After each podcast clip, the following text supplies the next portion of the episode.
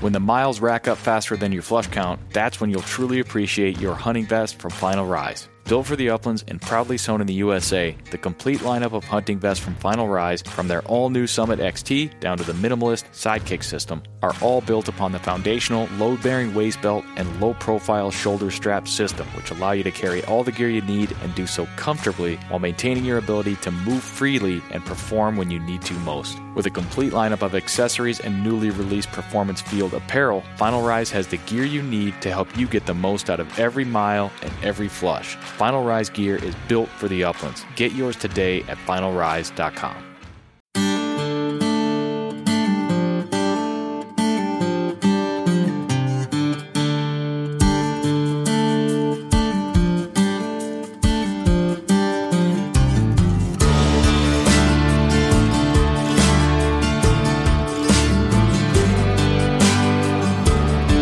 episode of the Birdshot Podcast is presented by onX Hunt, Final Rise, and Upland Gun Company.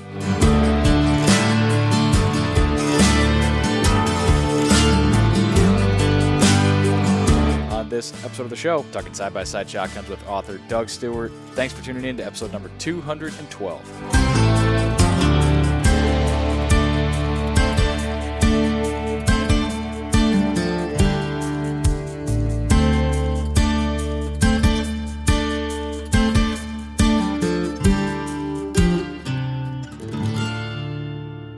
Welcome back to the Birdshot Podcast, everybody. Thank you for tuning in to another episode. We got a great conversation coming up with author Doug Stewart in just a moment. back by popular demand, we're going to do a little Q and A and talk plenty of shotguns with Doug. But first, of course, thank you to Patreon patrons of the Birdshot Podcast, all the listeners out there making voluntary contributions in support of the show, helping to keep the Birdshot Podcast coming your way for everybody. And one of the benefits for Patreon supporters is that they are eligible for monthly giveaways. I've got the February winner to announce, which is a one year subscription to onX Elite, which gives you all the benefits of onX Hunt, access to land information in all 50 states, and a whole lot more via the onX Elite platform. If you weren't fortunate enough to win like Jerome was this month, you always sign up and use the code BSP20 to save 20% on your next onX Hunt subscription. And with February in the rear view, we got to preview the March giveaway. We got a good one this month from another partner on the show, Final Rise. I have got a camo Final Rise Summit turkey vest that I'm putting up for grabs in March for the next Patreon monthly giveaway. It is the multicam version, everything you love about the Final Rise vest in camo with a few slight tweaks, including a seat pad and some different pocket setups for turkey hunting. I can't wait to try my new Final Rise turkey vest in the spring woods this year. And I will just say that I suspect that not everybody that listens to the show is a turkey hunter. So this will be winner's choice. If the winner of this month's Patreon giveaway is interested in the Final Rise turkey vest, it will be theirs. Otherwise, we've always got onX Elite subscription cards available as well. So we'll see what happens there. But anybody signed up for Patreon before the end of March will be eligible for that next giveaway, which will be for the Final Rise Summit Series turkey vest. In addition to the giveaways, Patreon supporters get access to bonus content, some exclusive discounts, and of course, we set everybody up with some Birdshot Podcast can coolers and stickers. You can sign up at patreon.com forward slash birdshot. All right, don't forget to leave a rating, review, subscribe, follow, like, share the podcast. Any of those little things that anybody can do out there listening just takes a moment and they all add up. They are all helpful to the Birdshot podcast. So thank you for anyone taking a moment to do that as well if you haven't already. And I think that's what I got for updates. Hope y'all are doing well out there. I've been hearing from some listeners that are already getting their dogs back out in the woods snow free woods, I might add, which is definitely not the case where I'm at. We got a lot of snow to melt. We probably got a foot last week, but temps have been pretty mild. It's a it's been a real pleasant winter. It's a good week to be a Minnesota hockey fan if you are, happen to be one. It's the high school state tournament this week, aka the tourney, as we like to call it here in Minnesota. Got that in the office on all week. It's things are heating up. The magic of the tourney is on full display. In fact, there is an overtime game currently in progress on in the Birdshot Podcast studios between the Moorhead Spuds and the Edina Hornets. If you know, you know. But other than that, I am looking forward to getting back out and hopefully shooting some clays very soon with the nicer weather. And as you can tell by the Patreon giveaway this month, spring turkey's right around the corner. That's what I'm looking forward to. But today we are talking shotguns on the Birdshot podcast. Longtime listeners will be familiar with author Doug Stewart, author of a couple of books focused on side by side shotguns. We've had Doug on a few times, including pretty recently, late last year. And as I say on the episode, he's back by popular demand. Heard from a number of people that had specific questions, wanted to get Doug back on, and Doug heard a bunch of the same. Talked to some folks at Pheasant Fest as well and Doug and I had a chance to connect last week and go through some of that Q&A, which is always fun. Love getting questions from the listeners and answering those with a guest along for the ride. It was a fun conversation, and if you're into side-by-side shotguns, double guns, vintage guns, there's going to be something in here that will interest you. So I think with that said, we'll jump right into it and welcome into the conversation and back to the Birdshot podcast once again, Doug Stewart.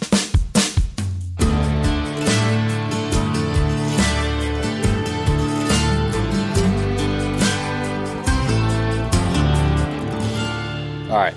I'm ready to go. How about you, buddy? I'm ready. Okay. Welcome back to the Birdshot podcast. My friend Doug Stewart back by popular demand. And that is uh, literally back by popular demand. How you doing tonight, buddy? Hey, I'm good. I mean, I couldn't ask for more, but to be talking about side by sides on a Friday night. Yeah, yeah, right there with you. Friday evening, not much else to do, and we are we're going to be talking lots about upland bird hunting guns. And we've got a list of questions that we had Doug on recently. That was December, I believe. So not that long ago, just late last year. And you had you we sort of kept in touch after the episode, and I know you were getting sort of pounded with questions and, and lots of inquiries, and I was as well. And I can say that I heard I have heard from a number of folks that's you got to get Doug back on, and I'm like, you know, he's been we, we get him on once a year, pretty much. We've we've had him on the podcast, but they wanted they wanted Doug back, and even as recent as I was in Pheasant Fest at Pheasant Fest a couple weeks ago in Minneapolis, and heard from multiple people there that were saying how much they enjoyed the interviews with you, Doug, and wanted to get you back on. So, of course, thank you once again for joining us, and, and we're happy to have you back here. And thank you for having me on, Nick, because I just uh, appreciate you and I appreciate all the new people entering the uplands and showing this incredible interest and yeah, side by side shotguns and bringing back a little tradition to our country. Yeah, absolutely. So we do have a we got a list of questions that Doug sort of accumulated from people asking him, and I I tagged a few on here towards the end. We'll see we'll see where we get to, um, but we're gonna get to those momentarily. But what have you been up to? Anything you've been out shooting shotguns, shooting clays, or doing anything? Most of the seasons are pretty much closed. You're you're out in Colorado, right? Yeah, I uh, we hunted bird season pretty hard, and then now and through the end of March, once every few weeks or a month, I'll take the dogs to a bird farm just okay. to keep them on birds and uh, give me a good excuse to take a hammer gun out and shoot some pen raised birds, you know. Yeah.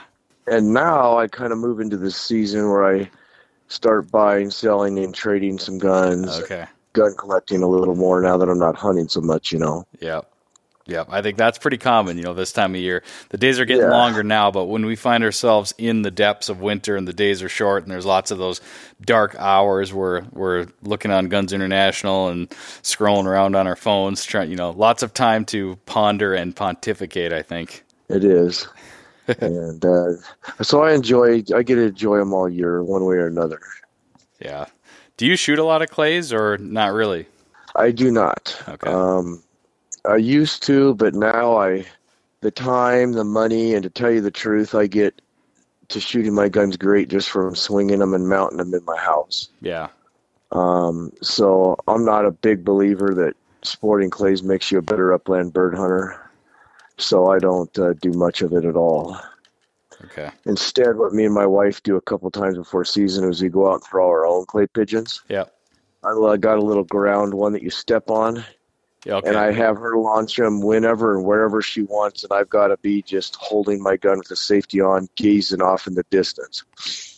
And that's how I get good at, you know, sudden bursts of birds, and I make it more like hunting, you know. Yeah, yeah, yeah. There's we've talked to shooting instructors and stuff before on the show, and talked about how you can sort of tailor and tweak clay shooting to upland bird hunting because out of the box, it's not necessarily always suited to that, but it's uh, it is interesting. And I, and I will say, over the past handful of years since I've been doing the show and talking to those wing shooting instructors, I have done a lot more um, practice gun mounting and swinging around the basement and stuff at home, and that is definitely not without uh, some results. I, I, think it definitely helps uh, consistency of of gun mount and and that sort of thing. And I, I was going to ask you one of the one of the people that I specifically spoke to after I had you on the last time.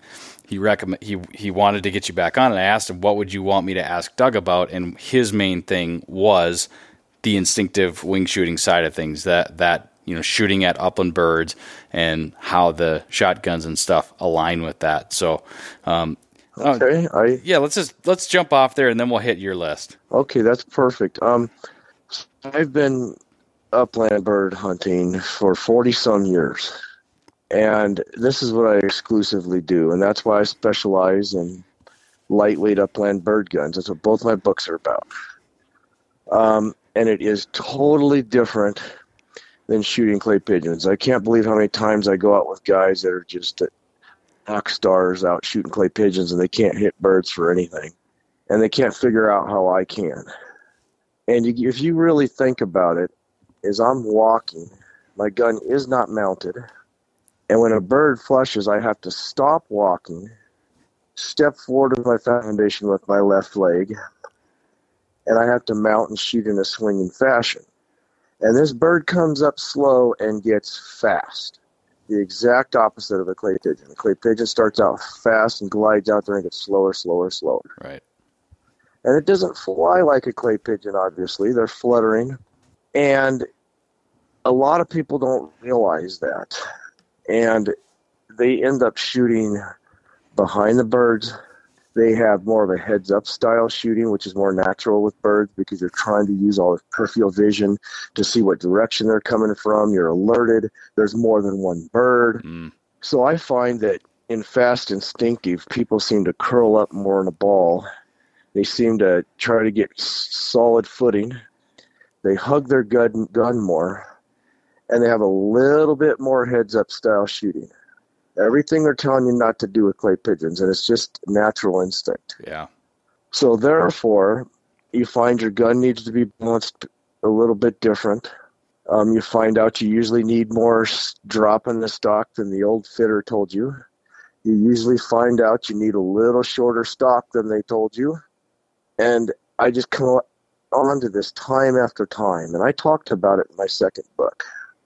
So you need to take into account it is different.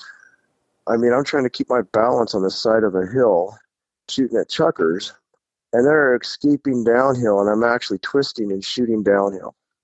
And that's totally anything different than I'm doing with clay pigeons. And this bird is gaining speed like like a rocket going downhill. It sure as heck isn't gliding out there getting slower. So my gun does need to be you know, faster, and I do need to be able to mount it quickly. And it just feels so much different, and it can really screw me up if I'm in a rut just shooting clay pigeons mm. with a much heavier gun, and or I'm standing at a post, you know, shooting driven birds coming in, and so there's a lot of difference there. And um, so I don't think the same gun obviously suits um, both sports. Right. And that's what's so neat about like we were talking about earlier like the Up, upland gun company with the new rfms is they seem to be geared up more for upland bird hunting and you can actually be you know fitted for one for this purpose. Maybe a little more open choked you know the style of stock you want. And um, so I, I think we're tonight we need to make these distinctions these differences because we're about the upland hunting birds. I mean, that's what you're an expert in. We're chasing the quail, we're chasing the grouse species and the, the pheasants and all the different partridges and woodcock and grouse. And that's a different ball game. Yep.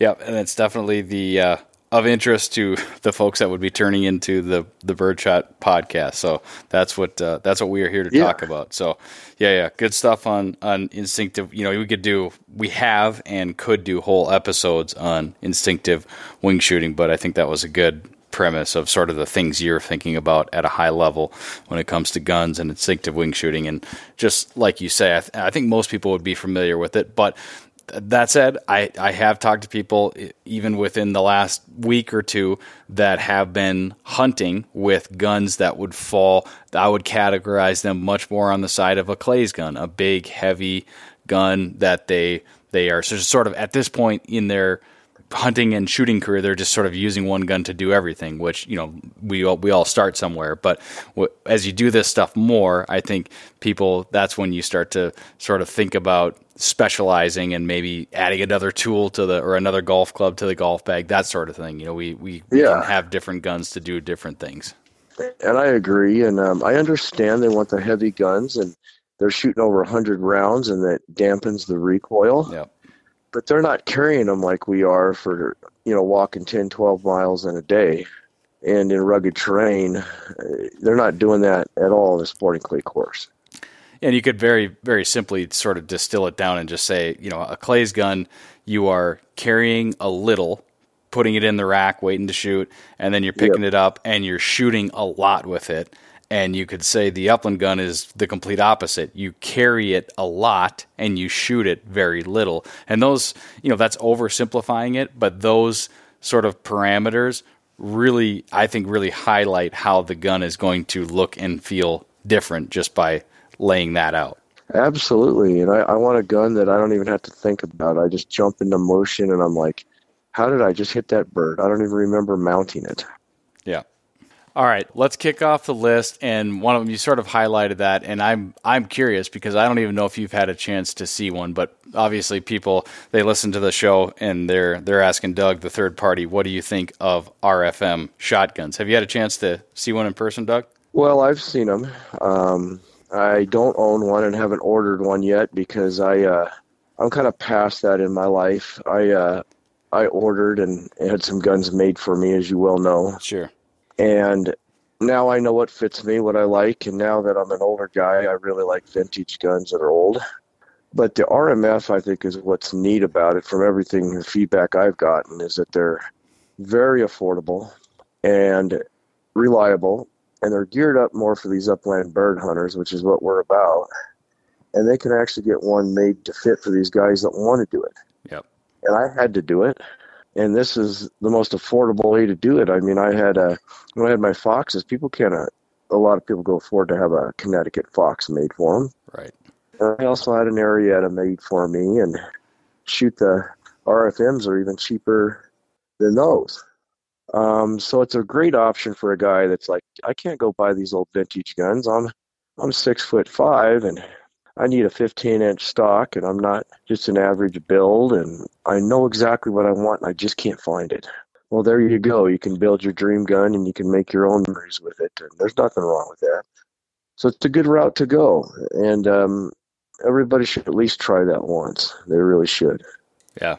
It'll be two years in May that I've been sort of working for Upland Gun Company and, and dealing with RFM shotguns. So it's been been really fun for me. I've talked to tons of customers that listen to the show, and um, it's it's a specifically on the side by side side of things. You know, they do make over unders as well, which that market is much more saturated. There's lots more options, but as far as new side by sides go, offerings tend to be pretty limited.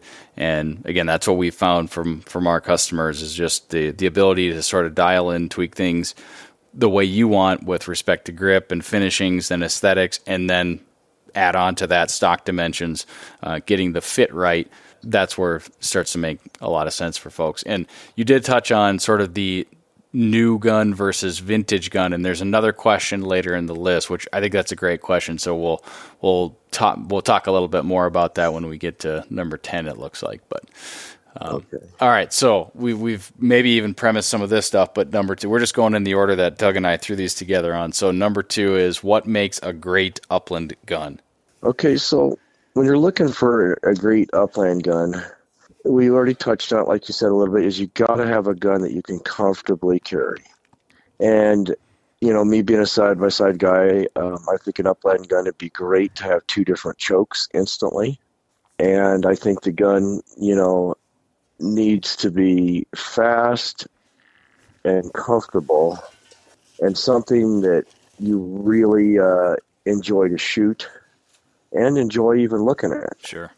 Um, I, I love mine are like furniture in the house. I love looking at them. I love taking pictures out of them with the birds, and I really believe that you know a proper side by side is the best upland bird gun ever made, and it always will be. I mean, put your hands in the same plane as your eyes. They can be built with much better balance, so you're going to shoot a lot more consistent and comfortably. Like I said, you got a choke selection instantly when you say when you say instant choke selection, you're you're kind of specifically referring to double triggers. Is that correct? Um, I am, but at the same time, even if you got a Selector. non-selective single trigger, even if you got one that doesn't, more often than not, you're going to shoot your open choke first, and when you pull the second trigger, it's your other barrel and it's tighter. Which nine times out of ten, that's what you want. Right. And so, you're not going to okay. get that with a single barrel gun. I got you. Yeah. So so I'm I'm my head is I'm I'm just lost in the double gun world. You're actually drawing comparisons to single barrel guns, which people shoot a lot of those, but that's just my head's yeah. are, my head is in the clouds, Doug. no, that's all right. I just think it's you know fabulous for that. Yeah. I mean, they're they're super reliable. So for every reason you can think about, that's what they're king of, and that's what they originally were made for and that's where they really shine is on upland bird hunting. And I think that people need to get something that they can lug around all day and that they can shoot properly. I really do. And that kind of almost, if you're on point with me, is a very big point that I can help people really figure out was the number three question. Yeah. Um, is is you know how light do I want my upland gun? And people think there's a magic formula. And I've kind of come to the conclusion that I like mine around six pounds, but I'm five foot eight, maybe a little shorter now that I'm older. Um, I weighed 177 pounds yesterday, and I don't have that long of arms. I'm just a smaller framed guy. So this is all relative and people keep asking me, well, how light? And they seem to be pushing that balance. Right. They want to, well, or they want a number. You know, everybody wants a number on a scale. Which what you're saying, it's it's more of a formula. It's relative. It's a formula, and I'm going to explain it to you. So everybody just can soak this in. I'm going to explain it better and more thorough than anybody has ever heard it. Okay. Like when you're eight years old, a little Daisy BB gun feels about right with its 12 inch stock. It's light as a feather. Man, they can handle it good. If we pick it up boy, it's a toy. We can't do anything with it. Yeah. Well, I've got a friend that's, you know, six foot four and a half, well over 300 pounds.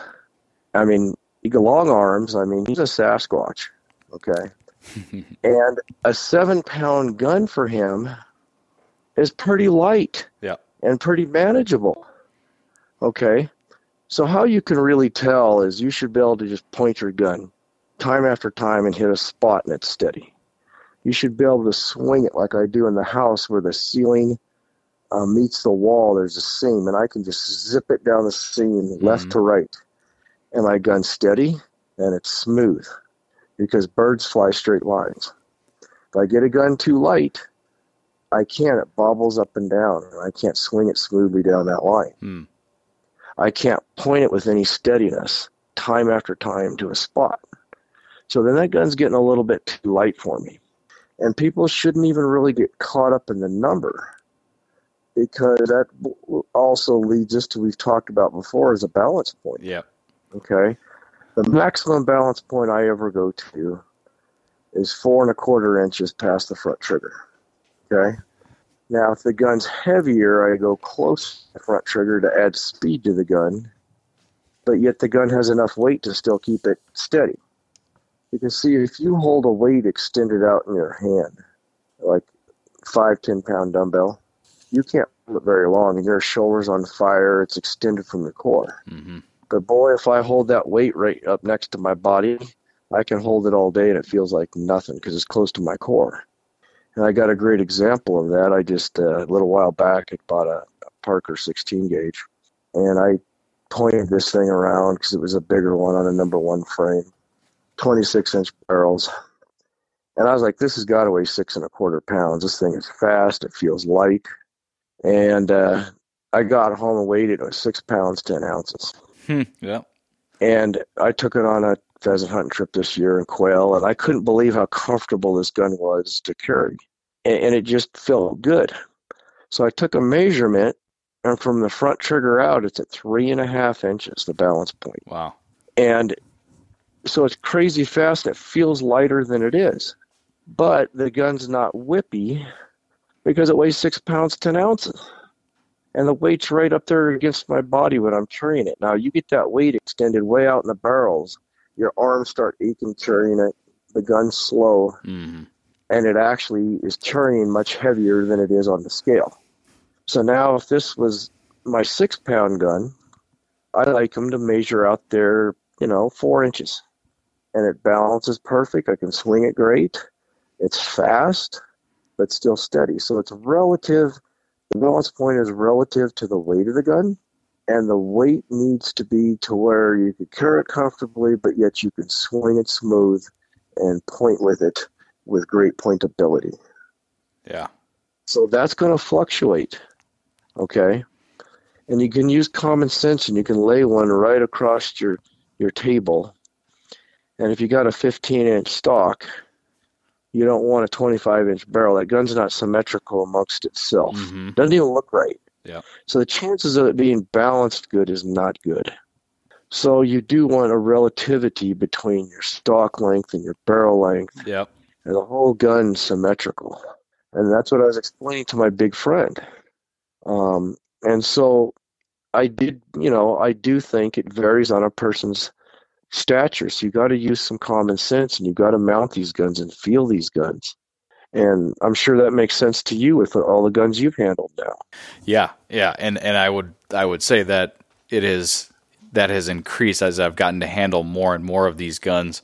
I think that's a that's a huge takeaway is the number on the scale, the overall Doesn't weight of the gun does not tell the story of of how a gun feels in your hands and it's it's remarkable in some cases. And I've got examples very similar to the one you described where you're expecting you know you pick up a gun you feel it you assess it you you guess where you think it's going to be and you put it on the scale and you can't believe what what it actually weighs because that that balance point plays into it um, significantly so. So what i would tell people because i i hear this a lot from you know people uh, we we look for the number on the scale because it's it's actually specific. You can put it on a scale and you can measure it. So it's a it's a consistent point that people understand and they want to ask about that. So everybody asks about weight but you've just got to you've got to know that it doesn't always tell the whole story and you don't want to get too tied to a specific number because it will vary from gun to gun.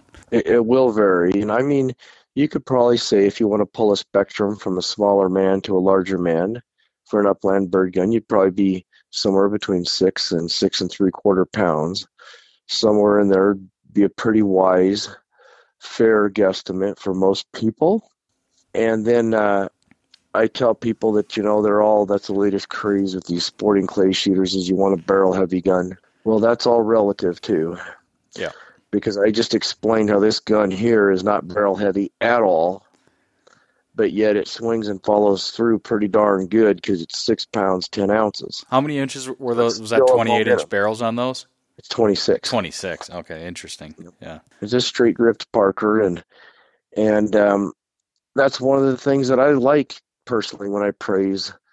Um, American guns aren't the best at it, but when I do praise American guns about Parkers, is they're pretty good balanced guns in general. yeah i remember you saying that. And that's a pretty important thing to a wing shooter. And i've handled so many hundreds of guns that unfortunately i just i know the difference. I can pick it up and feel it and it's to me it's a it's a big deal. Regarding the the proportioned side of things when you talk about stock and barrel length this is something i paid it and i know i read it somewhere i don't maybe it was in your book you can tell me but I felt like it was like something maybe the English used to say was you you roughly double the length of pull to get your appropriate barrel length. Did you have any thoughts on that, or what? Do you have a rule of thumb? that used to be um, an old an old thing you know like if your stock is about 14 and a quarter you want to double it for your barrels you know you're going to want your barrels about 28 Right. and that's kind of was a pretty standard thing for the English. Um, I think we've seen the barrels shorten down since then because, you know, the improved loads that they're like, okay, we don't need to push the long barrels like we used to. Right. Yeah. And once again, you're gonna be, it's gonna be a little bit different because of your balance point um, that you can change. And is different depending on how much weight's in the mean, that's why I got to laugh when I see these new guns coming out that have these special alloy frames, and they brag that this 12 gauge only weighs six pounds. It's over and under because of the light titanium frame. I'm like, are you kidding me? That's where you want all the weight.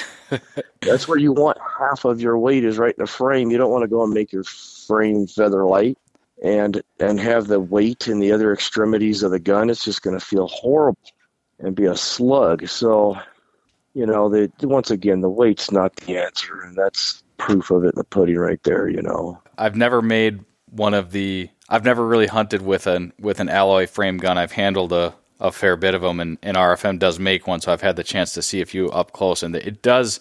It's a it's a different feeling gun. It's just the weight. Again, because the weight is not right there where you're used to feeling it on a lot of other guns, it it does change the change the feel of the gun quite a bit. And I mean, I think a lot of people have alloy frame guns, and they kind of they know they know what that is and are comfortable with it, but it is definitely a different feel than a traditional steel frame gun. Oh yeah, and if you're going to walk a long ways, like I said, I'm a personal trainer for a living. I know all about the mechanics of weights. You want it close to your body, close to your core. It's easier to carry. It's less fatiguing. It's mm. less noticeable, um, and that's that's a given. You know, it just is. All right. I, I, one other thing I will add for how light should my gun be. I mentioned reference Dale Whitman all the time. He's a gun fitter that we work with a lot at Upland Gun Company, and obviously I've interviewed him on the show a bunch. And I, I always appreciate the way he he sort of he gets the idea that you know we're not calling out specific numbers. It's it's everything's relative to a certain extent, and it varies from shooter to shooter. But the way he approaches weight of a gun is, and it's very similar to what you're saying, Doug. You want as light of a gun as you can sh- you can shoot well carry and shoot well. So you have a light gun, so you can carry it long distances and shoot it a little bit. But there's a line there where if you get too light, and like you're saying, Doug, and you start swinging on the lines on your ceiling and, and it's bobbling all over the place, and you can't smoothly swing it and point it, you're probably flirting with a gun that might be too light for you. Yep, too light. And it's, uh, so a person can figure that out if they handle some guns and and they got a reference point. Um, you know, I've given it kind of in my books, depending on your stature, where you can start. Yeah. And um, we all know the lighter the the gun is, you move that balance point out a little more on the barrels, and it'll smooth it out a little bit. Mm-hmm. But that's all got a point of no return. You know, once you've gone too far. Yep. All right.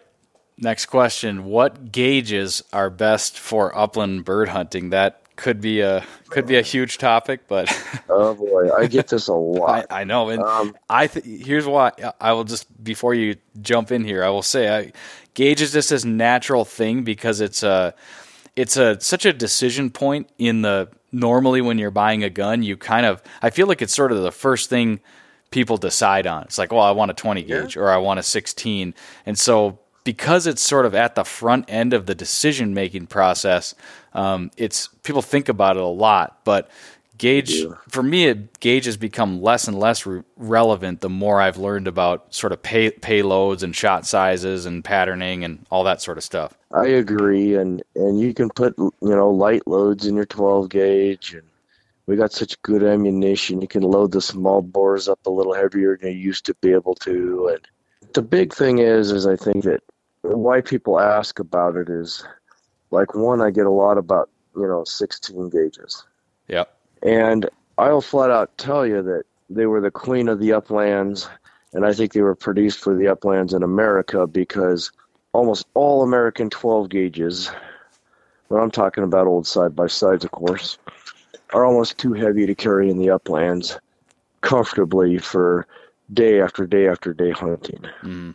Um, and I am talking when you start talking Foxes and Parkers and LC Smiths and Model 21s, 12 gauges are heavy. They're like all over seven pounds for the most part. All of them. Yeah. And there's a few exceptions. I mean, I've got a Parker in there that's six and three quarter pounds, 12 gauge, but that's still not a lightweight.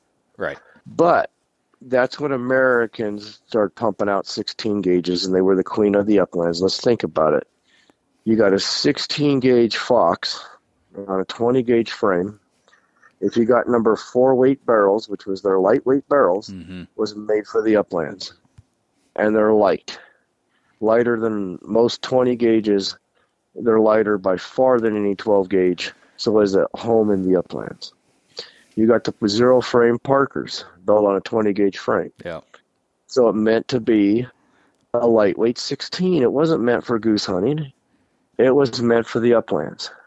The double X frame Lefever, same thing, a 16 gauge on a 20 gauge frame. It was made for the uplands. I found some lightweight 16 gauge, you know, LC Smiths. Mine weighs six pounds. So that's where the 16 gauge craze kind of came in. Is they were specifically in America more for the uplands than they were duck and goose hunting, than they were for really anything else. And of course, they got pushed out when they stopped having events for them, you know, in the trap range and shooting skeet. And then when they brought in, you know, bigger, heavier loads for the 20 gauge, but yet the 20 gauge was still used in skeet events and sportings, um, trap shooting and stuff all over the country. So then you started getting a dominance of a 20 gauge. Now, it's not true in England. And in England, they're like, we didn't have to spread 16 gauges all over. We got lightweight 12 bores. Right. And they built upland 12 bores that were crazy light, two and a half inch, even two inch. Mm-hmm. Yeah. And those were sub sub And- sub six pound guns, basically. Oh, yeah. And they would really strike the barrels down. I mean, they would taper immediately after the chambers. That's why you can't lengthen the chambers in some of them. Mm. Not enough meat in the barrels, you know. Yep. They had slender forearms. Um, I got a 12 gauge in there that's on a 16 gauge frame. It's a nice little English gun. And you'd swear carrying that thing, you're carrying a 20 gauge. The frame's all, you know, it's all rounded on the top. It's really thin through the wrist. Yeah. So yeah, the English made guns for driven bird shooting, which we don't want here because they got straighter stocks, tighter chokes, longer barrels, everything else. And then they also made up land guns over there. They did plenty of walk up hunting there, Rough shooting, as they would call it. Right. as they would call it. And um, they're they're lighter 12 gauges, and so that's kind of an American thing. The queen of the uplands being the 16 gauge. Now, of course, a 16 gauge, uh, it's like magic. One ounce of shot in a 16 gauge, and we call it a square load. None of them are perfectly mathematically square. That's Mhm. not the point. Yep. The point is they pattern great in the gun. Yep. And same thing with a 28 gauge, three quarter ounce load. It patterns great in them. It's not mathematically perfect, but they call it a square load, Right. which you want to think of more of a proven perfection load for that bore. But is a one ounce load better in a 16 gauge than a 12? No. Yep. It's fantastic. You can't pr- you can't really improve upon it. Okay, so you'll never know the difference between shooting it through a 12 gauge or a 16 Right. except for when you step up to a 12 gauge, it patterns a little better with larger shot. Sure. Like Yep. if you're wanting to step into fours and fives. Yep. Okay. Same thing with a 20 gauge. For the for the most part, one ounce of shot in 20 gauge, you're not going to notice too much difference. Real world difference is, is pretty Real slim. world Yeah, difference. Nope. Except for it's going to have a little more recoil if the gun's light. correct. And then once again, if you think you got to go up to number fives, that 16 gauge is going to shine. Mm-hmm. Okay. And then you might say, well, what if we need a premium on, on shot string? Well, that situation's probably only going to happen like maybe with woodcock and grouse or a crazy fast crossing shot on a very small bird. Yeah. At, at distance So- and stuff. Yeah. Yeah, so the difference is not really uncanny. So you can get a great upland gun in America, probably with the 16 gauge, probably with the 20 gauge. If it's real close range shooting, like a woodcock and grouse, bob white quail, you're not going to notice the difference with a 28. you'll think it's great. You only gain about five yards when you step up to a, a 20 gauge. So it depends on what you're hunting. But I would say 16 gauge on down to the 28 is real popular in America for upland birds. Yeah. Um, and we're talking a dude that's going to do it all. That's going to do the quail, the woodcock, grouse, and everything. If you're nothing but a, a pheasant hunter, you're going to probably try to seek out this know lighter weight 12 gauge. Yeah. If that's all you do. Um, that's a whole different ball of wax with English guns. Like I said, you can carry around a 12 bore and have it be at light as can be and fast as can be, and you know, two and a half inch loads that don't recoil that much if they've only got an ounce of shot in them. So I hope I kind of answered it because there's nothing wrong with the guy that wants to carry a 20 gauge. Right. Um, it, you know, he's only going to compromise maybe five to 10 yards at the most behind the 16 gauge guy. But you could argue a 16 gauge is a little more versatile because you can bounce it up to 108 that shot. Right. You could. You could always increase. Yeah. To Fiocchi number fives, and it's deadly on pheasants. And the shot string don't matter because a pheasant's big and it's slow, and number fives don't deform as bad. It's more of an issue when you're shooting eight shot at a fast bird, you know, little bird. So that's where you get a little more versatility with that 16 bore. Um, but the main thing is 20 gauge is just fine if it, it fits you great, if it's lightweight, and it needs to feel good in your hands. Yes. Yep. And I like the small grip in my hands because I'd rather wrap my hands around something. I've got more comfort carrying it. I've got more control. And when I get these 12 gauges and I'm walking around the uplands, some of them, I feel like I'm carrying a railroad tie. and it's not comfortable in my hand. It's not comfortable in my left extended hand. Um, the whole gun's larger. The shotgun shells in my pocket are larger. Yep. And that's what makes a difference to the upland bird hunter. And uh, that's a handling characteristic too, is how how large and how you know, sleek and, and, and comfortable. The gun fits in your armpit and everything else. Yeah, and, we, and we've all yeah, we've all got different body types and hand sizes and everything. And um, yeah, I think that's a great summarization. And it's I think it's it, I'm I'm sort of heavily influenced by sort of what I do on a daily basis with Upland Gun Company and RFM, and the fact that we can kind of pick and choose from the menu and, and build different things. But I sort of come around to the thought process of like gauge is not the first thing that I think about. It's more no. weight and hand feel and characteristics, just knowing that you can pretty much alter payloads and shot sizes within some constraints um, to do what we needed to do as upland bird hunters. So you focus more on the individual gun. You know what a specific model of shotgun. What does that feel like in your hands in a 20 gauge versus a 16 or a 12, and which one feels the best to you? And then this is all sort of a you know prioritization hierarchy thing but you just have to kind of analyze that through your own like what you plan to do with it the birds you plan to hunt with the shot and the ammunition that you plan to shoot um, all that's going to factor in. But it doesn't have to be a fork in the road at talking about gauge i don't think. It really doesn't. And if you really want to get specific you can say if i don't i want to use larger shot and all i want to do is you know hunt prairie grouse and sage grouse and pheasants, I might go with the larger bore because I want to shoot more five shot. Mm-hmm. But if you're a guy that's you know six, seven and a half, and eights, and shooting all the variety of quail and other upland bird guns, it really doesn't matter. It really doesn't, and they're not. People keep wanting to stretch the distance of everything, and they're not mm-hmm. meant to mm-hmm. be long range guns. Right. That's why we got our bird dogs, and why we try to, you know, get as close as we can to where we get clean kills. We get to see the action we're respecting the game. If it wants to flush at 50 yards and take off, let it be free. I mean, that bird did a great job right. escaping. Pass on its genetics, you know. Yeah, know your limitations. Yeah, and then you never have a problem. Cool. All right. Well, that probably won't be the last time we talk about gauge t- tonight, but yeah, probably not. but let's uh, let's. This is a this is an interesting one, and I'm curious to hear your thoughts on it. But how or if and how can I get an idea of gun fit without going to a gun fitter. Yeah, I get that a, a lot because a lot of guys don't want to go travel. They don't have the money. And, and unfortunately, good gun fitters are not. There isn't one on every street corner. I mean, they're just they're few No. and, they're few and far between. So it is a big, uh, it's a big hurdle for some folks. So I totally understand the question. It's a big hurdle, and it's it's fair. And I, I didn't have the luxury of that until I got older Yep. And had more money and my own driver's license and could drive. But I talked about it in my books. My first book, I gave a very basic thing of how you know long your stock probably is according to your height, and that's very rough Yeah. because people have different arm lengths and different structure to their shoulders and build, of course. But that's a start.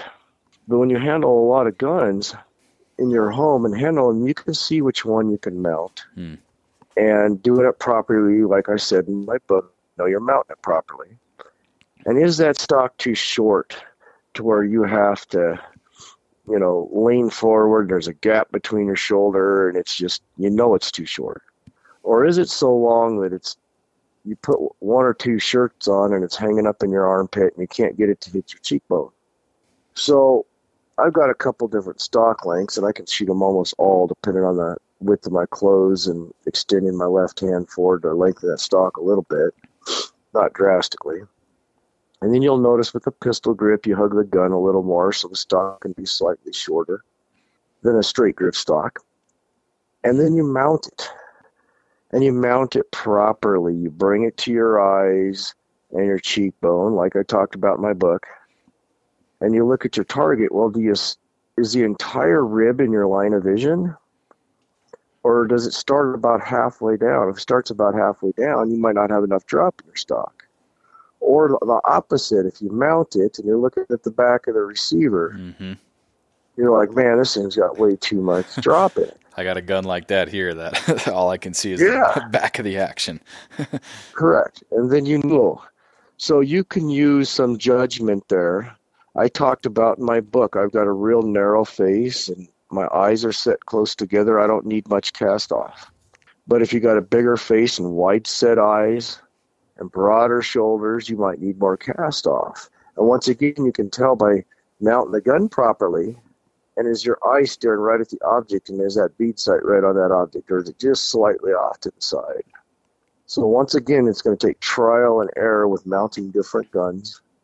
Maybe putting a slip-on pad on a gun to see how it feels different if you got a few guns at the house. And then once you think you got a close recipe, then you can mount it quickly and shoot it at a target and Yeah. see where you're hitting that target. Yeah. And that's what I used to have to do when I was a kid, and uh, because we didn't have all the luxury of this. And then next thing you know, you get to where you're like, man, I took this thing out. I could just, it felt great. I didn't even have to think about it. I can just smoke clays. I know this is close to my fit. Um, so that's, and I explained it in my book about cast off and drop at the heel and the comb and the pitch of the stock. I explained that all in my first book. And I go way more into instinctive shooting, of course, in my second book. But that's how you do it. And you got to use patience and common sense because these guns are pointers. You're pointing them, you're not aiming them. And that's about really all you can do On your a own. fitter Yeah. on your own. And and then of course I measure them, you know, the old school way. I lay it on the rib Yep. on the table, and I can take out my tape and see how much drop it's got at the comb and the heel, and I can look down the rib and see if I've got X amount of cast off, and get some rough measurements, and kind of just keep tweaking it and going from there. I mean, they make little risers that you can put on top of your pad hmm that Yeah. you can do a layer or two thick if you're wanting not so much drop. But you got to remember, like I said, a lot of these fitters, I've been to a couple of fitters, and they always try to get you a stock that's too long and a really straight stock. And part of the reason why is they're trying to teach you good form. They want you to reach out. They want you to have your elbow up to make sure that gun's getting mounted properly up into your cheek, which is making you keep your head down because you don't want to shoot over the top of the bird. Mm. And then they pretty much push the issue that the birds are rising. And where I've run into a problem with that in the uplands is, like I said, I just I can't mount the gun that perfectly when I'm in a hurried situation and when I'm not just standing there. So my body automatically just wants to grip the gun it's almost like an instant tightening up thing, a response to a, a quick motion. Mm. And therefore, I never have needed a stock quite as long as they tell me. And the birds aren't rising as much as you think because most people are so slow that bird picks up. And by the time they shoot, it's usually starting to level off and it's going where it's going. So you don't need it to shoot as high as like if you're bringing in guns from England.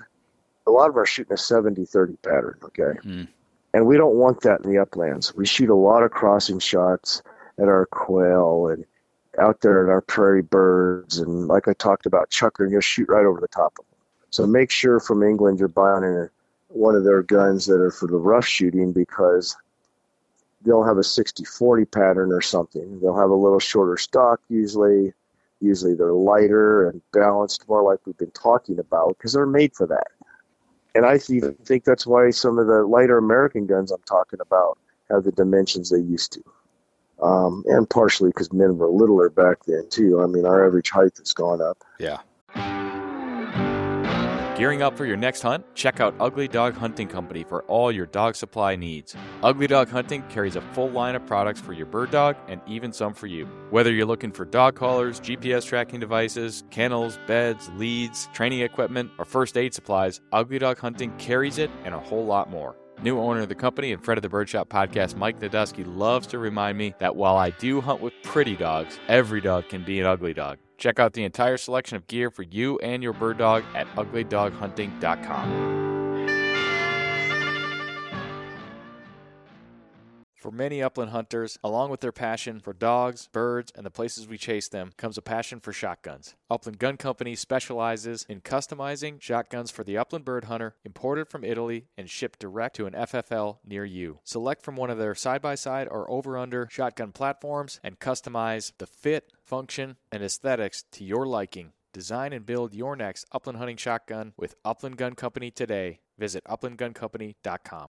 Um, Would you say that you, you've hunted a lot more a lot more variety of upland birds than I have, and I yeah, I'm primarily a grouse and grouse and woodcock hunter.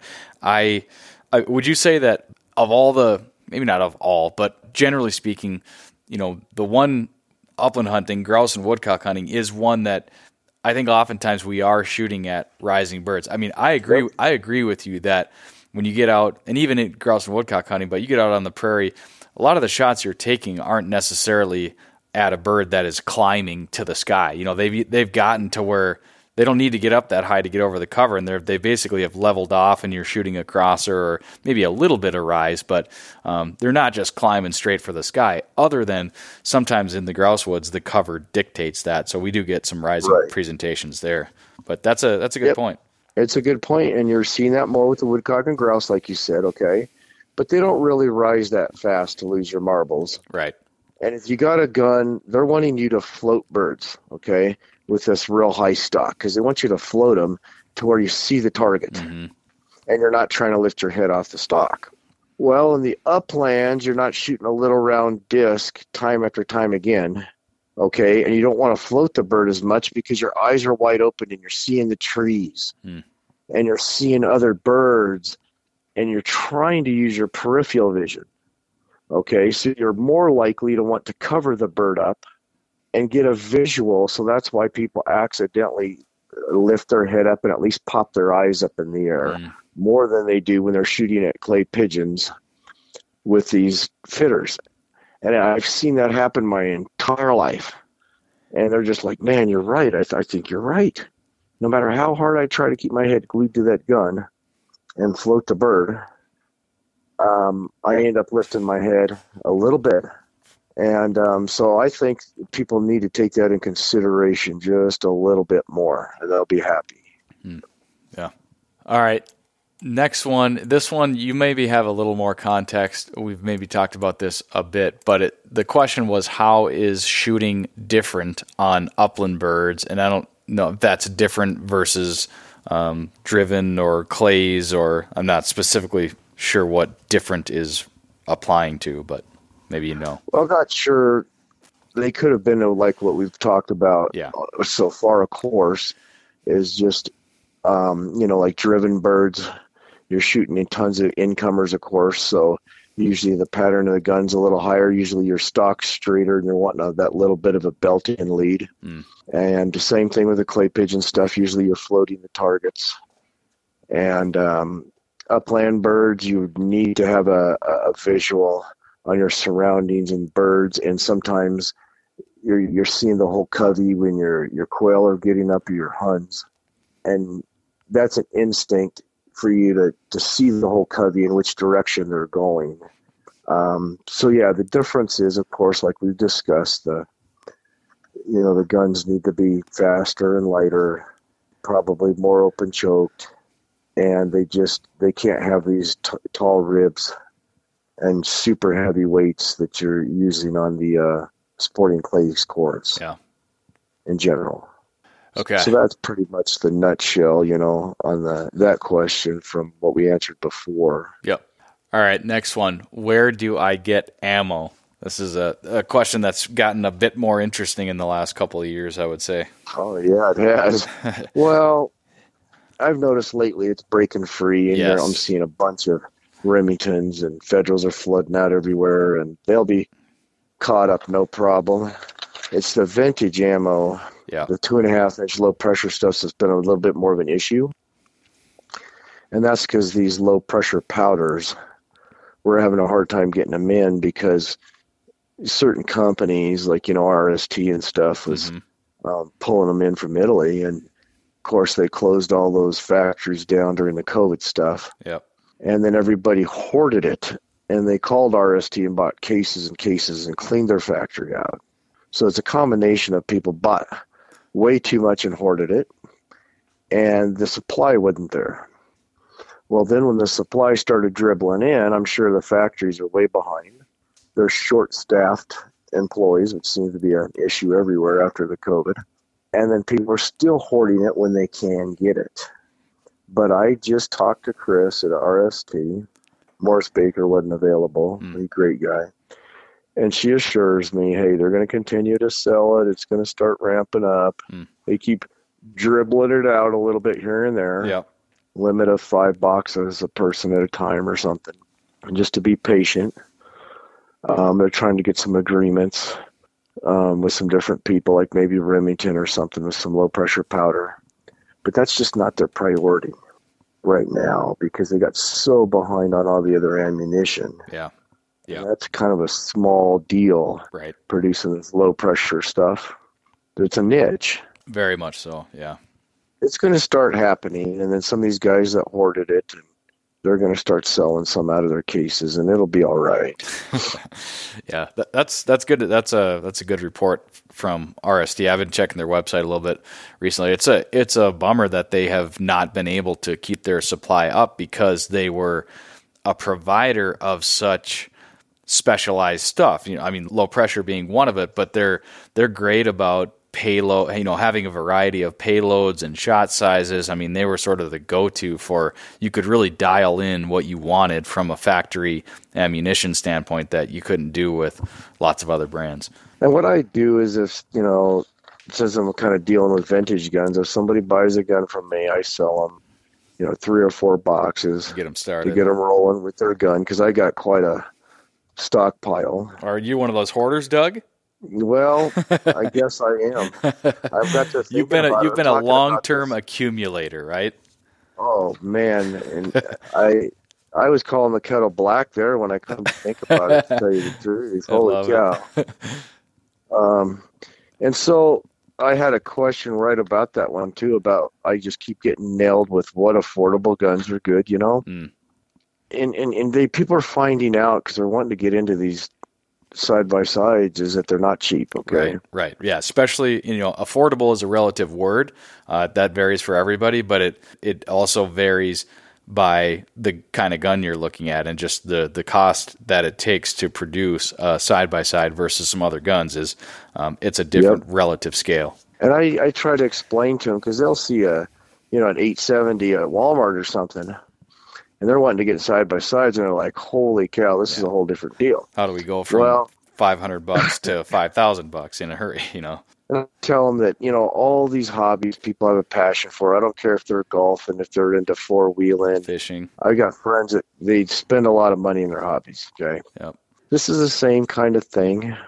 Um, and of course, the side by sides you're buying two barrels instead of one. They've got to be regulated to hit to the point of aim. Um, you got a more complex trigger system. I mean, so they're more expensive guns, but I tell people that there is some good affordable guns out there, and it has amazed me how affordable you can get like a little English box lock Mm. from Vintage Doubles. I mean, you can get a, a pretty awesome one for twenty five hundred dollars that balances and is incredible. And I'd rather have one of those myself than a Spanish gun any day. Okay. And I'm not really ripping on them because I talked about how great my AYA number two was in Yeah. my second book. So they, they do exist. But it was an older one. Okay. And I've had some good ones. But in general, the English guns really know how to balance their guns and they have a better balance and feel to them. And they seem to be regulated better. Every time I've ever tested them, they shoot to the point of aim and have great patterns. And I don't even have to worry about it, but I have had to worry about it with Spanish guns. They just don't seem to be balanced as well, and they have a little more of an issue regulating them for some reason. Um, so I'm thinking, hey, if you can get a an English box lock that's just a dynamite upland gun for twenty five hundred dollars, um, great. And if you don't want something vintage, we talked about the RFMs. We've talked about CZs before. hmm We've talked about Dickinsons before. Yep. I mean, there is some out there that might be a great gun for somebody to start with. Yeah. Yep. And I think what's, I mean, I think it's fairly maybe sort of baked in or obvious to folks, but when you're talking uh, the vintage gun side of things, an English box lock, that $2,500 box lock, it might, it's part of the reason it's $2,500 is because it might be 100 years old and it still functions and handles and works beautifully, which is just, that's just a cool part about vintage guns. But if you were going to turn around and make that same gun new with that same probably hand engraving, you know, I mean, who knows what the cost of that? It would be a lot more than $2,500 Oh. if that thing was brand new coming off the line. Oh, if it was brand new, they'd be selling it minimally, you know, twenty five thousand dollars. Um, and of course, you could pay another thousand to fifteen hundred dollars for a comparable side lock. Mhm. you know, that's vintage.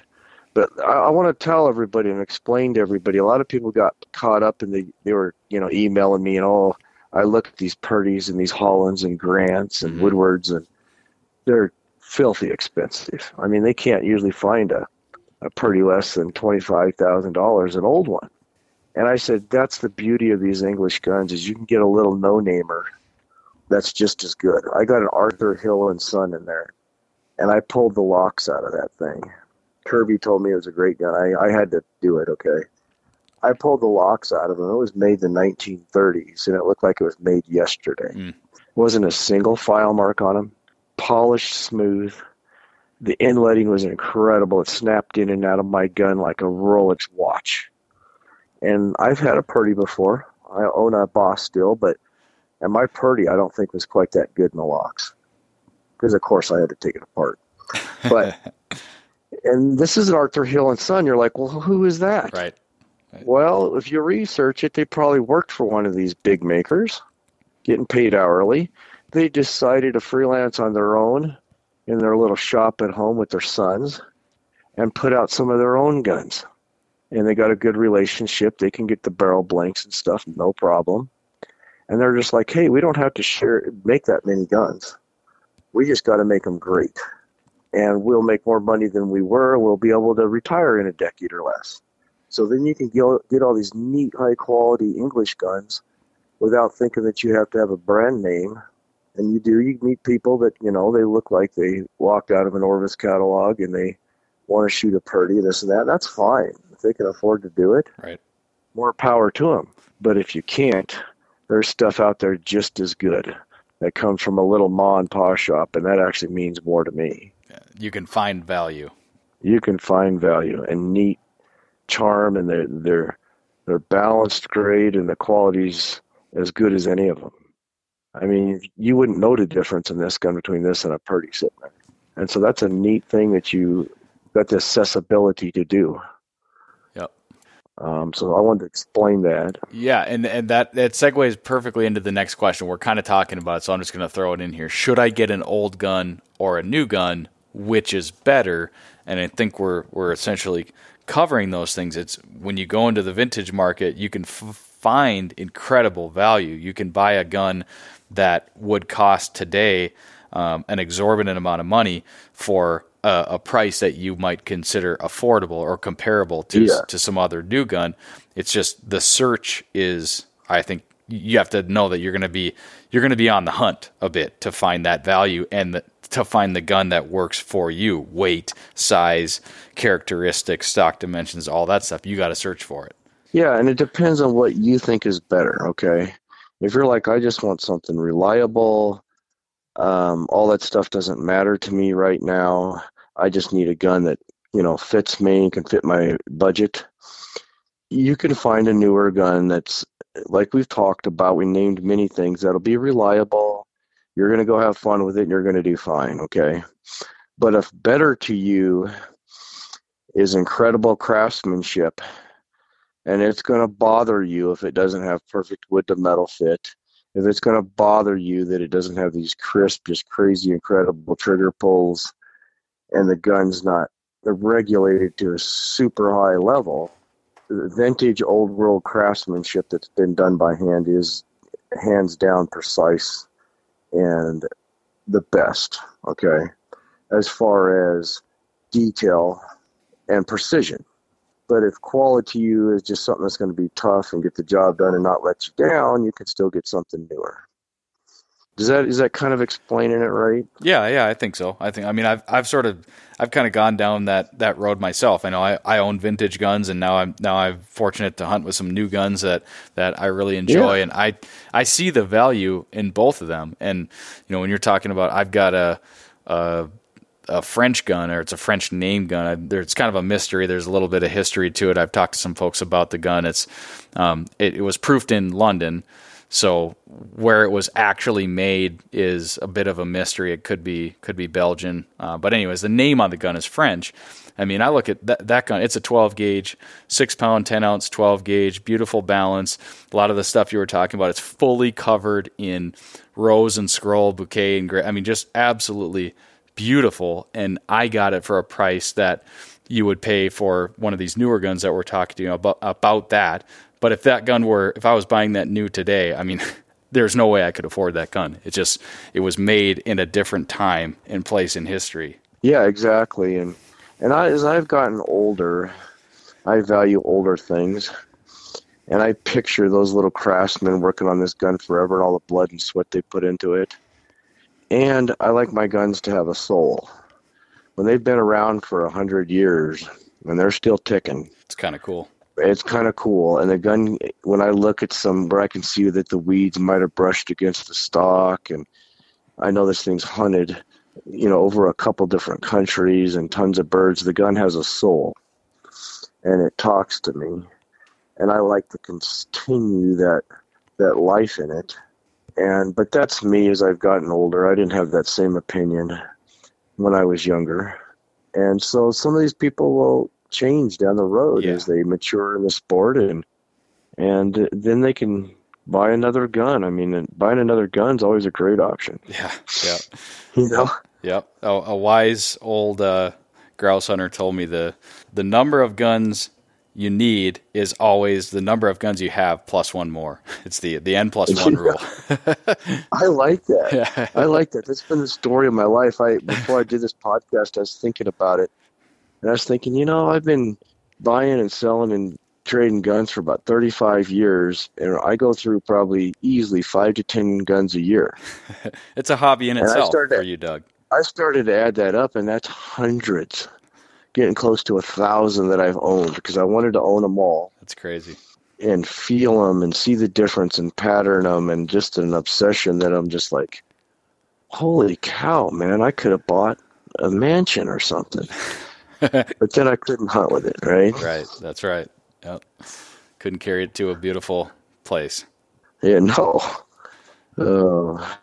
All right. Uh, where do I get a good vintage side by side? I know that this is this is there's some stuff in your book about this, and we talked about it before, but uh, let's talk about it again here. Yeah, I mean, I listed some in my book, and, and I knew like um, like I said, vintage doubles. Um, and that's Kirby Hoyt. You mentioned Kirby's name. That's Kirby Hoyt of Vintage Doubles. He's got a website. He's most of his, most if not all of his listings are on Guns International. And I think I said this when we had you on the last time, but I turn to Vintage Doubles a lot just to look at stuff because he's got such a good inventory of these guns that are pretty specific to you know he's buying them with the upland bird hunter in mind or at least it seems that way to me i know you've talked to kirby yep. a lot um, so it's yep. a his listings i think are a really good place to just go and sort of get a feel for the marketplace and see what what you can get for certain prices. I think he's got he's got a lot of great stuff. And what i would recommend to people if you truly want a vintage gun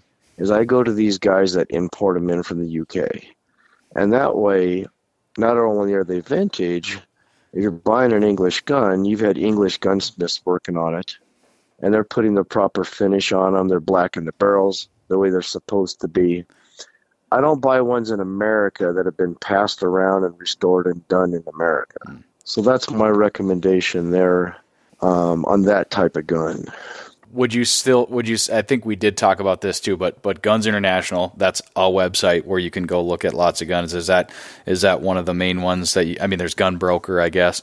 Um, I haven't spent as much time on those places lately, but I haven't either. I usually go to their individual website, okay. or I'm actually most of these guys just email me their guns sure. before they hit the market. But anyway, um, if you go to Guns International, you can look under vintage doubles, and that's what I'm going to deal with it because they don't require an FFL because they're pre 1899. Mm. Or you can go to English doubles right above it and you're going to see a ton of guns listed. And of course, you can go to Belgium doubles and you know, like you said, or you can go to Scottish doubles. Right, right. Those are the into. different categories you can browse on Guns International. Yeah, I got you.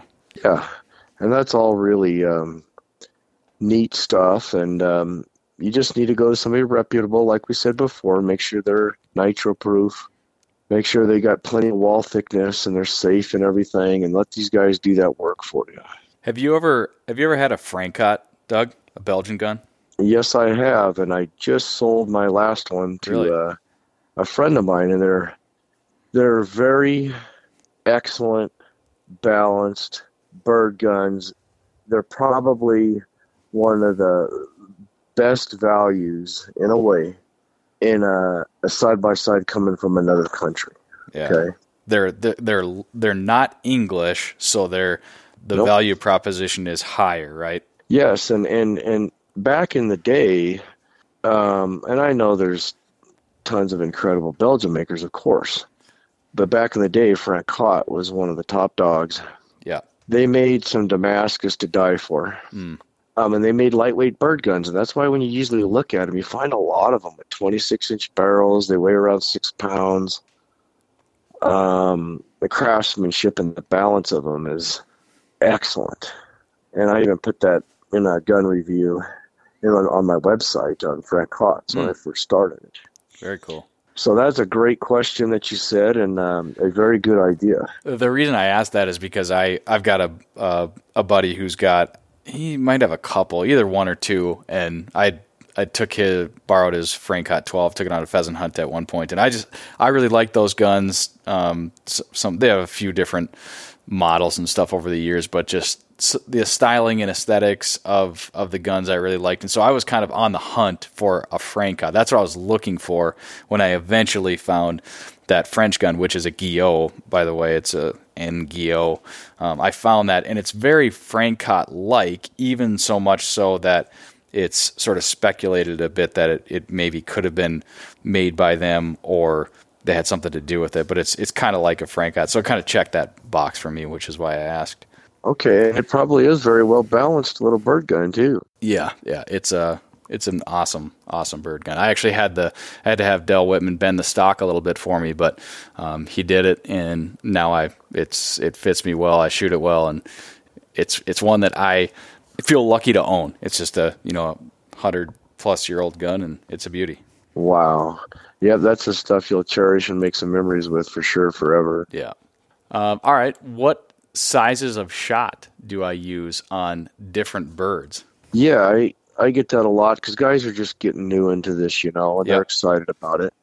So in my second book, I had a chart hmm for every upland bird you can think of, and I went as far as to say what gauge is appropriate for hunting them, the chokes, and the size of shot. And I even have another chart a page or two away with maximum killing range for your chokes in um, relation to the ounces of shot. So that is super handy to people. And I just threw that out there because I can't sit and you know list everything Right, right. here as we're talking because it varies so much compared to if you're hunting bobwhite quail to where if you're out there shooting sharp tails, if you're into you know woodcock and grouse, or if you're shooting some wild, you know Kansas pheasants, and the wind's howling and and uh, it's cold outside. It's a totally different you know size of shot and choke.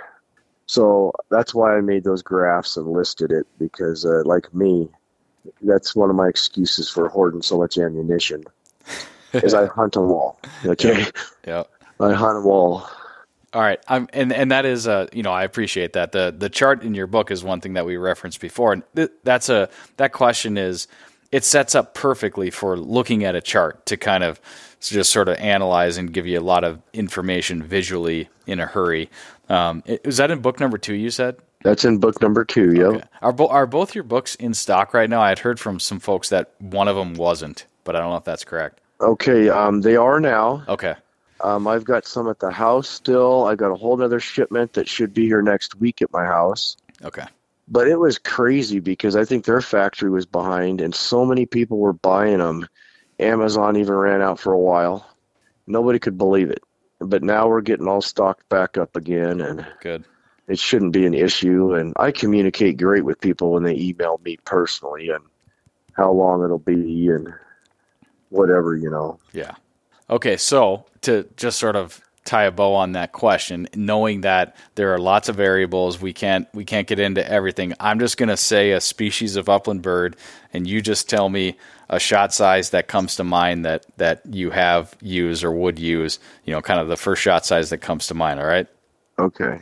Woodcock, Eight, ruffed grouse, seven and a half, bobwhite quail, eight, pheasant, number fives, chukar, six and seven, sharptails, six, huns.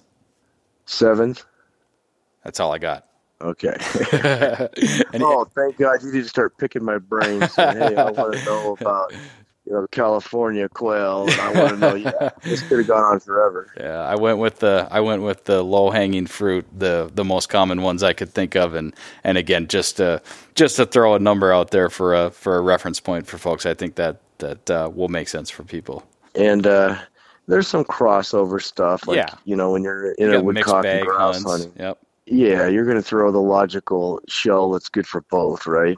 yep, And of course, I'm a left barrel guy, so I always, I know this is really fanatic, but I always have a larger okay, yeah, yeah. shot, usually in my left barrel. Yep.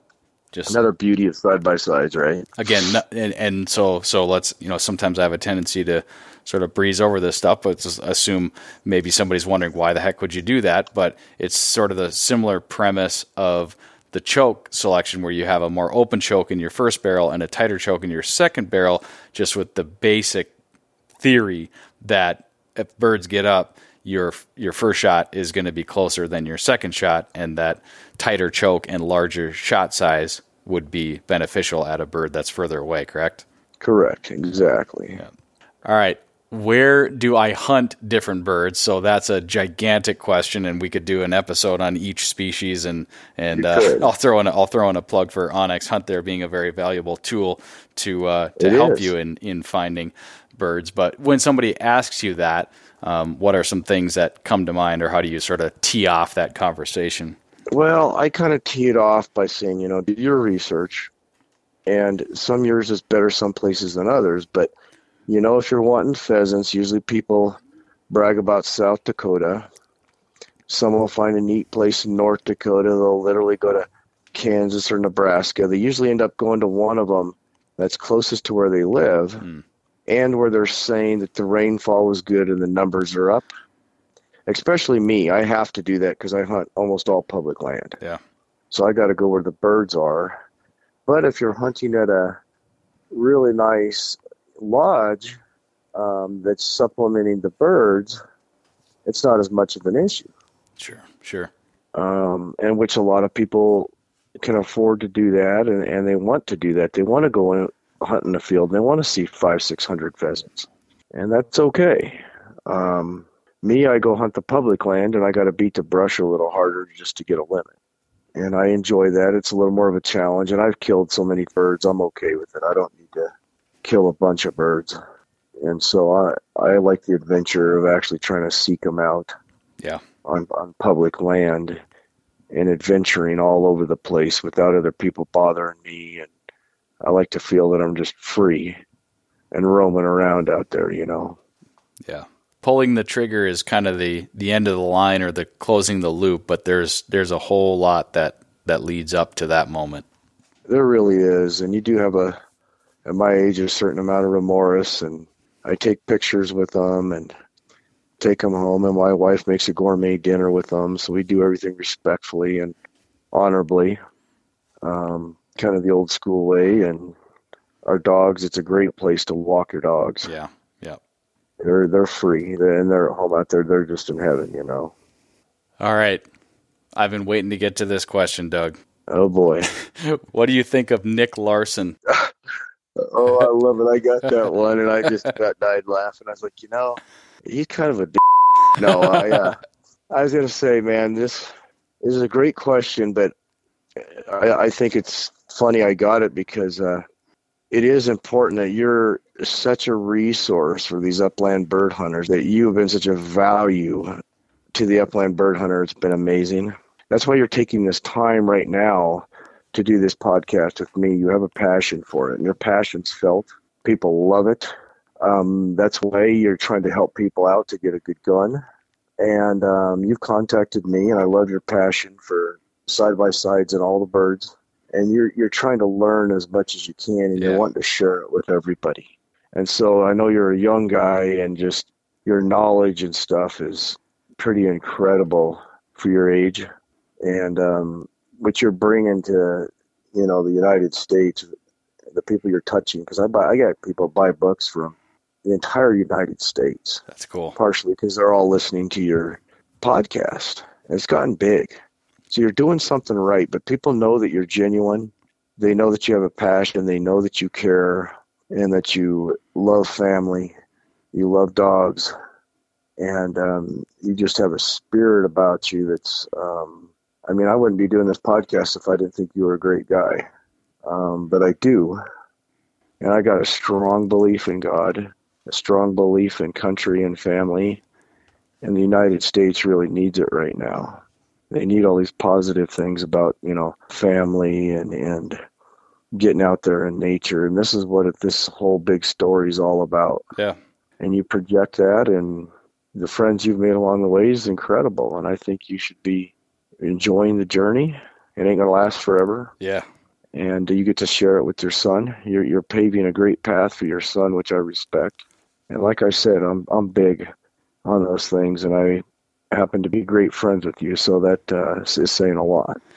Well, I really appreciate that, Doug. That's a that's a lot of kind words, but I, I certainly appreciate you pointing out that I am driven to learn, and the podcast would not be what it is without the guests on the show. You being one of them, and there's there's a whole host of other guests that have made this show what it is, and the fact that people do listen and and find value in the conversation and learn things from the guests and me every once in a while is uh, it's very uh, gratifying and fulfilling. So I, I, won't take all the credit. It's a lot of it goes back to the guests and the conversations that we have on the show. But I'm certainly thankful for you saying that. And I don't I don't maybe the people asking that we're hoping for some juicy behind the scenes sort of off the air stories but i think i'm uh, I, I, think i'm pretty pretty much the same person before and after we hit the record button doug exactly what they hear is the truth and what they see is what they get and i like that and so i never i couldn't say anything bad i had to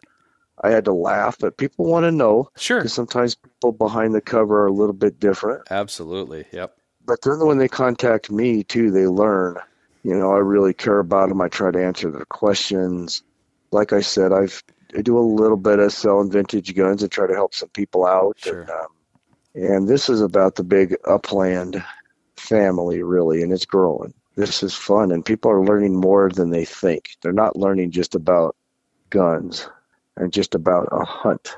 They're learning to love nature with their best friend, maybe their son, maybe their dad, maybe get back to some old traditions and some things that go with it. Yeah.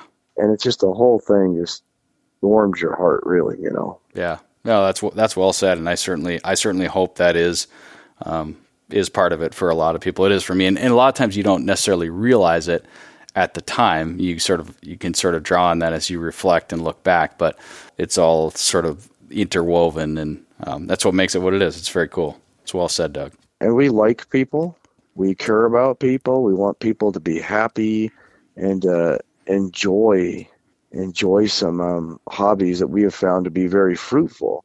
And that's why people just want to absorb it and learn so much about every aspect of it, you know. And um, yeah, you have delved into that aspect really good with all the different guests you've had and hit on bird dogs and, Yeah. and hunting these specific different grouse and where and how. And it's just been a quite an adventure, really. Yeah, I would. I would definitely. Uh, adventure is a good way to describe it. There's a.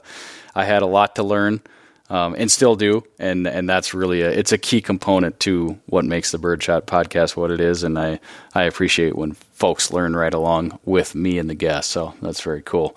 Um, all right. So this this next question, if it isn't apparent yet for folks throughout this entire conversation, why are side by sides so mesmerizing and addictive to uh, Doug and myself and many many other people? Oh wow! Um, You could just say like all of the above. you you really could. It's like if you've been listening, um, but no. Um, I guess for different people, it's different things. yeah, Um, some people, it's the actual balance and feel. Some people, it's that they're iconic and they're traditional. hmm Some people, it's just the the beautiful, the slim lines and the way they're developed or designed. For me, it's everything, and that's why I'm even getting into the older um, traditional guns because I think it came from a time when there was more ethics and there was more standards and people cared about their work and craftsmanship, and that's what I kind of love about them. yeah, And then coincidentally, I took them out, and I've just proven for years this is the handiest tool. So there you go in a nutshell, really coming from my heart, you know, about them. Yeah, I would I would echo a lot of that. It's a lot of different things, and it, it I think you've hit on it a couple times. It sort of evolves and changes as you as you handle and shoot more of them. But um, I I do think one thing that comes up pretty common when folks are maybe waxing poetic about side by sides, but people do talk about sort of the lines and the aesthetics and the way it sets up. And I I do think I've I guess fallen for that, if you will. I just it just it's very uh, it's very pleasing the way that the side by side shotgun is set up and, and handles and feels and, and then when you take it out into the field and have success with it and you know I, I pretty much only shoot side by sides now so I'm kind of maybe uh, you know you get the blinders on a bit but I, I don't find myself having a, much of a desire to stray from that because they just they do what I need it to do and I really like the way that they do the job I do too, and upland hunting is sacred to me, and hunting and the art of hunting. And I think a side by side takes you to the highest level of my passion in the uplands, the tool. And I think that's one reason why it was king, you know, in the UK, because they're snobs and they try to take things to the highest level and the highest dollar amount and everything. And so me, it's kind of that way that I just evolved to it. Um, and people will do that with certain bird dogs, right all kinds of stuff. yeah, you it's know? not a not an uncommon way of uh, progression I guess It's not. I'm not totally crazy. Um, yes, yeah, we're not crazy. people might think so, and uh, but then they could be right. But I'm happy in my own craziness. Yes, yes, that's important. And my bird bird dogs don't think I'm crazy. They think I'm the neatest thing around. That is important as well. You know. Well, there were uh, there were a couple other ones, but I think I think that we've got a good time of uh, conversation here, and and that was a I think that was a good one to sort of wrap this one up on, and we'll of course sort of leave the tease that this uh, this very likely won't be the last time we have Doug on. So feel free to keep uh, as long as Doug's okay with it, keep asking him questions, and we'll we'll keep collecting them until next time. And I'll tell you, everybody's you know got to get my books. The first one's the foundation. The second one's way more advanced. Okay and they got to because here pretty soon, if people are talking about it, they request a part three. We got to hear what needs to be covered in part three. There what do go. people demand? What do they want? Yep. And um, I listen. I mean, that's how I came up with two. Or do they just want it to die after part two? You know, so we need feedback, and uh, people got to hurry up and get these two if they want to move on. You know. Absolutely. Where's the best place for people to go? You got a website, I know that. Well, when they go to my website, I realize it costs about five bucks more, and I'm a little slower getting to the post office, so they might get their book a few days later. But I personally sign it, and sometimes I sneak a little special card in there. And if they're wanting to talk to me about some guns and stuff, they can email me, and we get a little thing going. Otherwise, they can go to Amazon and get it couple days quicker, probably about five dollars cheaper without you know having to pay the shipping. And last I heard, I think they were out of them at Gunnerman Books. Okay. So right now, I think it's my website and Amazon, as far as I know. Okay. And and I will definitely put a link. What's the website? I'll put a link to it in the show notes. I, I have done it before, obviously. I know I can grab it, but just say it here on the podcast. So it's Doug Stewart, author.com. Okay. And of course, if you know Nick ever wants to carry him, he can carry him. And uh, you know, we're going to do some other great things in the future. You know, we're going to, you know, maybe get a little bit into the vintage guns, maybe get into the vintage ammo. Yeah. Whatever we can supply the upland bird hunters with to help them. You know, and um, I'm sure you're wanting to grow and do different things. It's just you can only do so much so quick. Absolutely. If folks want to get in touch with you, is that uh, is there a contact page on the website? How do they reach out to you, Doug? There is. When they go to that website, it has a little thing you can click on on the bottom. That's my um, my Gmail, and because uh, uh, that's what they order the book through, the PayPal. Yeah. Okay.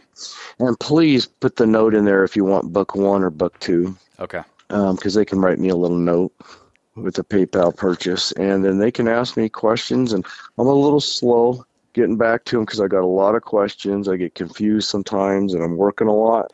But so you'll, it might take you'll get week. to it. Yeah, I I haven't forgotten you. Um, I mean, I could have, but it's probably going to take me a week to get back to you, and I apologize.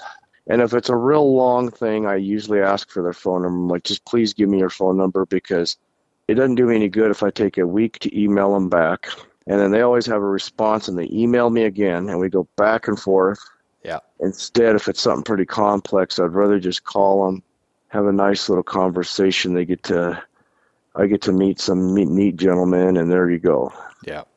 Yep. I'm, I know that all too well. I get uh, contacted plenty through the podcast. And, you know, a lot of times if it's a longer email, I always, I sometimes I'll set it aside because I don't want to just fire off a quick response. I want to do something more thoughtful. And then, then some time goes by and that's, so yeah, jumping on the phone is, is easier when that happens. So I definitely know the, uh, know that struggle very well. Yep. I think that's great. I think we had uh, some neat things that needed covered, you know, about uh, getting to the roots of these, you know, upland side by sides and what it really takes to be one tonight. Yeah, and like you said, the the feedback and questions and comments and stuff that's a that's a big component of how I continue to shape and decide what episodes to do here on the podcast. So, um, same goes for me as it goes for Doug. We always value that feedback and those questions, and um, it will will shape future episodes. And, and in Doug's case, hopefully, uh, book number three. I, I got my fingers crossed, Doug. I want part three. All right. Well, let's see what people want in it. All right, buddy. Well, hey, this was a blast as always. Thank you so much for taking taking the time to come on the podcast. I know we have a lot of fun doing it, but I do appreciate you making yourself available. It's always fun, and uh, I'll look forward to the next time we have you on the show. Hang on with me for just a second, buddy. That does it for this episode of the Birdshot Podcast. Thanks, Doug. God bless you. Thanks for tuning in to another episode of the Birdshot Podcast presented by onX Hunt, Final Rise, and Upland Gun Company. Don't forget to rate, review, subscribe, and share. And if you really love the show and want to contribute above and beyond what you already do by listening, you can sign up at patreon.com forward slash birdshot. Thanks for listening. We'll catch you on the next episode of the Birdshot Podcast.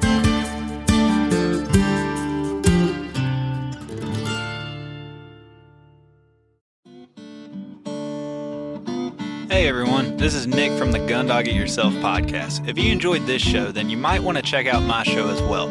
We highlight and break down the ins and outs of training your own hunting dog.